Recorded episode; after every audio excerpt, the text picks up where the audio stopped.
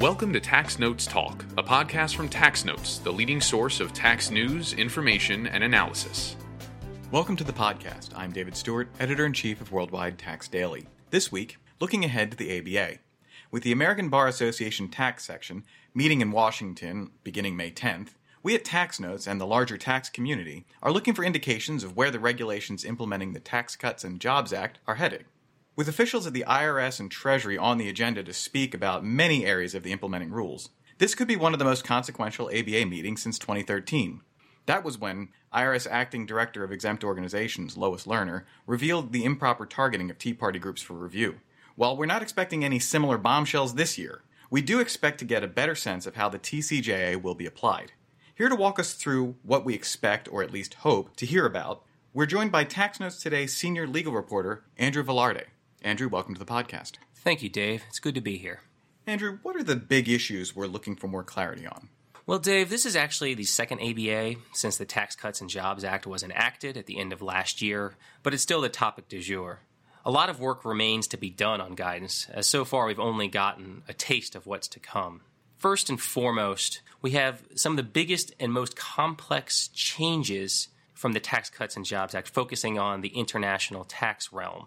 That's where some might say true reform actually was implemented rather than just tax cuts. So the ABA will have a number of panels focused in on this. There was widespread agreement that things just weren't working in the international world, and huge changes did come about that the tax community is still adjusting to, which would include a move to a participation exemption system, several base erosion measures and measures against mobile income, which would include several of people's favorite acronyms GILTI, FDII, BEAT, then we have changes to hybrid rules. These are all just to name a few things. How these changes might affect tax planning going forward and how the provisions work together will both be focuses of a number of ABA panels. IRS and Treasury officials have said they want to get some guidance out this year on these matters. We will be looking for hints at what to expect from that. Despite that, we've actually had very little guidance out so far on the TCJA in general, We've had a few notices related to the Section 965 transition tax, which up until now has sucked up most of the oxygen in the room. So hopefully we'll get some greater insights into those notices as well. Those notices provided some details on calculating gross income inclusion, the measurement dates for earnings and profits, and some anti abuse provisions, just to name a few. But these weren't the only pieces of guidance we've had out so far. Recently, we've also gotten a notice out on the 10% withholding on the sale of partnership interests by non US persons, which kind of provided the nuts and bolts on withholding and reporting. And we've had some rules related to 958 before repeal related to the downward attribution rule. Officials have indicated that we should see a shift toward regs now that many of these notices are out there, which they've also indicated they are actively working on currently. Now, there's a little bit uncertainty about how free speaking these officials will be at the ABA. Up till now, they've played it fairly close to the chest about what direction they might be going with this guidance. So we can hope for a change in tune, a change in direction here, but that's hardly assured. So, international issues uh, are clearly a big area of focus. What other parts of the tax bill do you expect to hear about? Well, Section 199, Cap A, if you work in the pass through partnership realm, you know this provision well by now, even though it's only a few months old. That is the provision that provides a 20% income deduction for pass throughs, though there is a disallowance for specified industries and when the principal assets are reputation and skill. Perhaps no provision, no single provision, has engendered as much discussion as this one, and we've spilled a lot of ink over it, and we'll spill a lot more here at TA before it's all said and done. This provision is going to be the focal point of at least half a dozen different subcommittees, just give you a taste of how wide ranging its effects are. There's a lot of unknowns about how this rule will be implemented. For example, how one qualifies for the deduction, how to approach a partnership with multiple businesses. So, we're hoping for some insights into that from officials speaking at the ABA. Additionally, the provision has engendered a healthy choice of entity debate. This would have to deal with the fact that we now have a 20% pass through deduction that has to be weighed against a 21% corporate rate, radically reduced from the old 35%. This will be discussed at multiple panels as well. Finally, one other notable provision is Section 163J, which limits business interest expense deduction to 30% of adjusted taxable income, new limitations implemented by the Tax Cuts and Jobs Act like Section 199 Cap A, this has wide ranging ramifications. Its impact on planning and unanswered questions related to it are being discussed again in half a dozen different subcommittee panels. We have one notice out so far from April on this provision that applied the limit on a consolidated basis, but it still left a lot of unanswered questions. We have a promise of proposed regs out there from officials but we still need guidance on issues relating to calculating adjustable taxable income, what items are included in business interest, and how the rules apply to CFC, just to name a few. Beyond the uh, TCJA, what are you expecting to hear about at ABA this year? One of the most notable state tax developments has been the Wayfair case being heard at the Supreme Court last month. It's significant in that it is a challenge to the Quill precedent for sales tax physical presence requirement. The ABA will take a deep investigation of this at multiple panels. Um, this precedent has been challenged by some in the tax community as possibly antiquated in a time of huge amount of e-commerce and online shopping.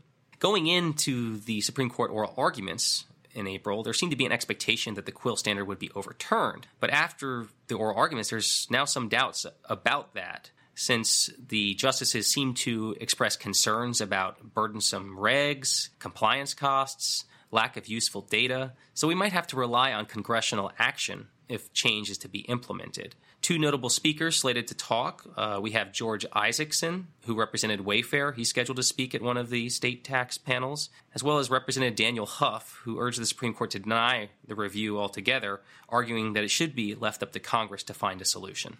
Are there any other uh, recent trending topics that will be discussed at ABA? Absolutely. So, everyone by now has heard of cryptocurrency, probably flying under the radar up until a few years ago, but a combination of its volatility, its value, as well as its more widespread ownership and adoption has put this at the forefront of people's minds. That includes tax practitioners. A number of months ago, we had a summons issued against the largest U.S. exchange of Bitcoin, Coinbase. Some in the government have suspected there's been underreporting of virtual currency, and this summons, while initially contested, was narrowed and brought against 13,000 customers. So there are still questions remaining on where and how to report virtual currencies. We have multiple panels prepared to examine this issue through a primer, an examination of tax issues for banks, the disclosure issue, and initial coin offerings. There's also going to be several panels discussing the gig economy.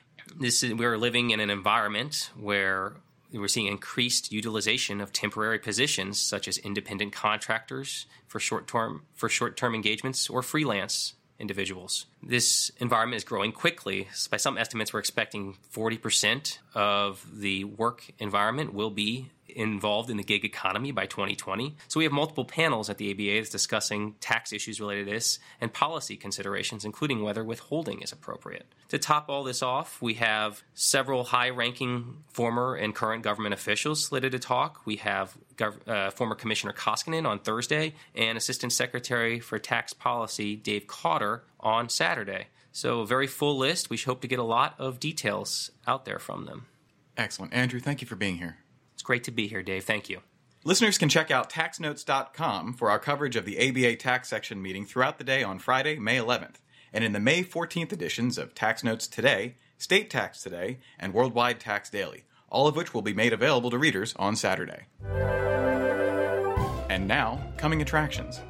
Each week, we preview commentary that will be appearing in the next issue of the Tax Notes magazines. We're joined by Executive Editor for Commentary, Jasper Smith. Jasper, what will you have for us? In Tax Notes International, Herbrand Hidding and Crystal Teisterman of Atlas Tax Lawyers discuss a recent ruling from the Court of Justice of the European Union, which found that an element of the Dutch fiscal unity regime violates EU law. The authors then examine the effects of the emergency measures enacted in response to the decision. Additionally, Torsten Fensby, a former principal administrator to the OECD, contends that two recent developments in the preferential tax regime area have severe negative effects on the current OECD inclusive framework assessment process. In state tax notes, Philip Tatarowicz of Morrison and Foerster and Dennis Jansen, an LLM student at Georgetown Law, discuss similarities and differences in the US and European approaches to taxing digital commerce.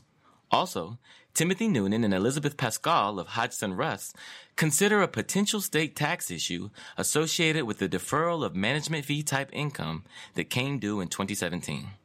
And in tax notes, CPA David Koontz and Professor Jeffrey Kadet of the University of Washington explain how the new income sourcing rule put in place by the Tax Cuts and Jobs Act works to reduce the use of foreign tax credits and argue that the tax on global intangible low taxed income will not discourage foreign acquisitions of U.S. multinational corporations.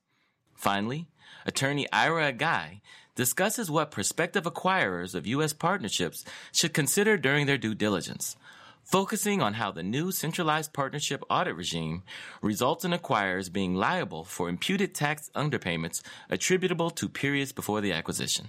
That's it for this week. You can follow me on Twitter at TaxStew, that's S T E W. If you have any comments, questions, or suggestions for a future episode, you can email us at podcast at taxanalyst.org. Be sure to subscribe to us on iTunes or Google Play to make sure you get the next episode of Tax Notes Talk.